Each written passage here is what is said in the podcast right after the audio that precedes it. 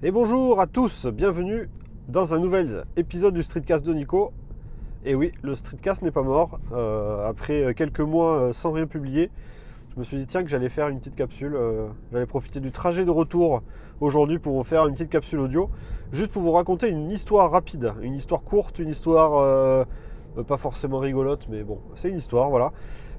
c'est un truc que j'ai pas forcément trop raconté sur les réseaux sociaux. Mais euh, je me suis surpris en fait euh, à faire quelque chose de particulier au niveau de mon téléphone et de mon, de mon casque audio. Euh, j'ai choisi récemment, et d'abord ça a commencé avec le casque et puis ensuite avec le avec l'iPhone, j'ai fait une sorte de décroissance au niveau de mes attentes, au niveau de mon matériel, dans le sens où ben, j'ai coup sur coup choisi de passer sur un modèle qui était euh, moins cher, moins puissant, moins, euh, moins pro en fait on va dire sur ces deux appareils. Donc je suis passé des AirPods Pro que j'avais, que j'utilisais du coup au quotidien quasiment au bureau, dans les avions, etc. à des AirPods classiques. donc là en l'occurrence c'est les AirPods 3 qui sont quand même, on va pas dire des, qui sont quand même des très bons écouteurs, mais qui sont quand même un niveau en dessous des AirPods Pro puisqu'il n'y a pas de réduction active de bruit, euh, qu'ils ont, euh, on va dire, euh, une qualité sonore qui est moins bonne. Mais j'ai choisi finalement de, basculer sur ce modèle-là pour deux raisons. La première, c'est que bah, les embouts à l'intérieur des oreilles, je les supporte de moins en moins, voire pas du tout. J'ai des, irritations à l'intérieur des oreilles dès que je commence à mettre des, embouts en silicone, en caoutchouc dans les, oreilles.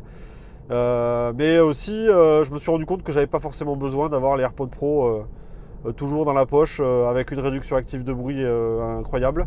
et du coup, je me suis dit, bon, ben, je vais passer sur un modèle moins cher, moins puissant, avec moins de fonctions, avec moins bonne qualité sonore, mais ça me suffira. Et j'ai fait exactement la même chose avec l'iPhone. J'avais l'iPhone 13 Pro depuis sa sortie, donc en 2021, c'est ça? Puisqu'en 2022 c'est l'iPhone 14 qui est sorti, donc c'est un, iPhone de 2021. Euh, j'avais choisi de ne pas le renouveler euh, l'an dernier parce qu'il était euh, largement suffisant pour mes besoins. Et en fait, je me suis rendu compte même que bah, il était peut-être trop puissant pour ce que j'en faisais réellement. les fonctions photo, la fonction du lidar, même l'écran qui serait un peu plus lumineux et un peu plus réactif je me rends compte qu'en fait, ce n'est pas des critères euh, importants pour moi. Et du coup, j'ai choisi de régresser euh, récemment, là, euh, de régresser à sur tous ces niveaux-là. Donc, je suis passé sur un iPhone 13 mini. Donc, je suis en train de revendre l'iPhone 13 Pro. Et pour moins cher finalement que le prix de vente d'occasion de mon iPhone 13 Pro, je devrais avoir l'iPhone 13 mini. en neuf par contre, qui, qui me convient parfaitement. Donc ça fait déjà une dizaine de jours que je l'ai. Je commence à avoir un peu de recul dessus, du coup euh, il est bien plus confortable je trouve dans la poche, euh, en main il est aussi plus confortable. Et euh, finalement je me sens pas forcément trop handicapé par les pertes des fonctions type appareil photo, téléobjectif, les prises de photos en la, la, précision de l'écran, enfin la, la rapidité de l'écran. Pareil, ça m'a choqué, on va dire, les quelques premières secondes où j'avais l'iPhone mini en main. Et puis rapidement, je l'ai oublié. Euh, pour moi, ça c'est plus, un sujet. Donc, euh, toutes ces petites fonctions euh, que le Pro apporte par rapport à un iPhone normal ou par rapport à un iPhone mini, en fait, bah, je me rendais compte que je n'en avais pas besoin. Et j'ai fait le choix de régresser. Donc forcément, autour de moi, les collègues qui se foutaient un peu de ma gueule en disant mais t'es la première personne à prendre un, téléphone moins cher, moins puissant, etc. D'habitude, on fait toujours mieux, mieux, mieux. Mais là, j'ai fait le choix de, de prendre quelque chose de moins cher, moins puissant, moins gros, moins, moins endurant. Euh, et au final, ça me convient bien. Et du coup, euh, bah, du coup pour l'instant, j'en suis super content au niveau de la, de la batterie. Euh, je regardais justement juste avant d'enregistrer ce podcast. Il n'y a aucun jour depuis, depuis, depuis que j'ai ce téléphone, je pense, il n'y a aucun jour où j'ai utilisé 100% de la batterie dans la journée. Donc l'iPhone, il, est très, il est très balèze pour savoir à peu près combien on consomme de, de batterie par jour. Et si par exemple on vide la batterie dans la journée, qu'on la recharge euh, le soir par exemple, ben, on va dépasser les 100% de, capacité de batterie dans la journée. Donc on peut aller à 150, 200%. Il y en a même qui vont plus que 200%, je pense. Si tu fais deux charges complètes et que tu vides deux fois la batterie, que tu recharges encore un petit peu, tu peux aller à plus que 200% d'utilisation de la batterie. Donc moi, ce que j'ai vu, c'est que j'ai pas dépassé les 100% sur l'usage que j'ai eu depuis une dizaine de jours. Ce qui veut dire qu'en gros, je peux partir le matin sans mon chargeur et avoir de la batterie jusqu'au coucher le soir. Donc dans les faits, ça m'arrive jamais parce que j'ai toujours un point de charge dans la voiture, un point de charge au bureau, une petite batterie externe dans un sac. Euh, je, pars jamais, je pense, sans euh, complètement à poil entre guillemets au niveau batterie. J'ai toujours, euh, j'ai toujours quelque chose en secours. Donc, donc, mais je pourrais le faire. Dans les faits, ça veut dire qu'avec un usage exactement identique à l'iPhone Pro que j'avais avant, en faisant tout pareil, ben, je n'utilise pas 100% de la batterie de l'iPhone mini. Donc du coup, bah, je suis plutôt content. ça veut dire que mon, que mon pari de passer sur un iPhone plus petit fonctionne bien.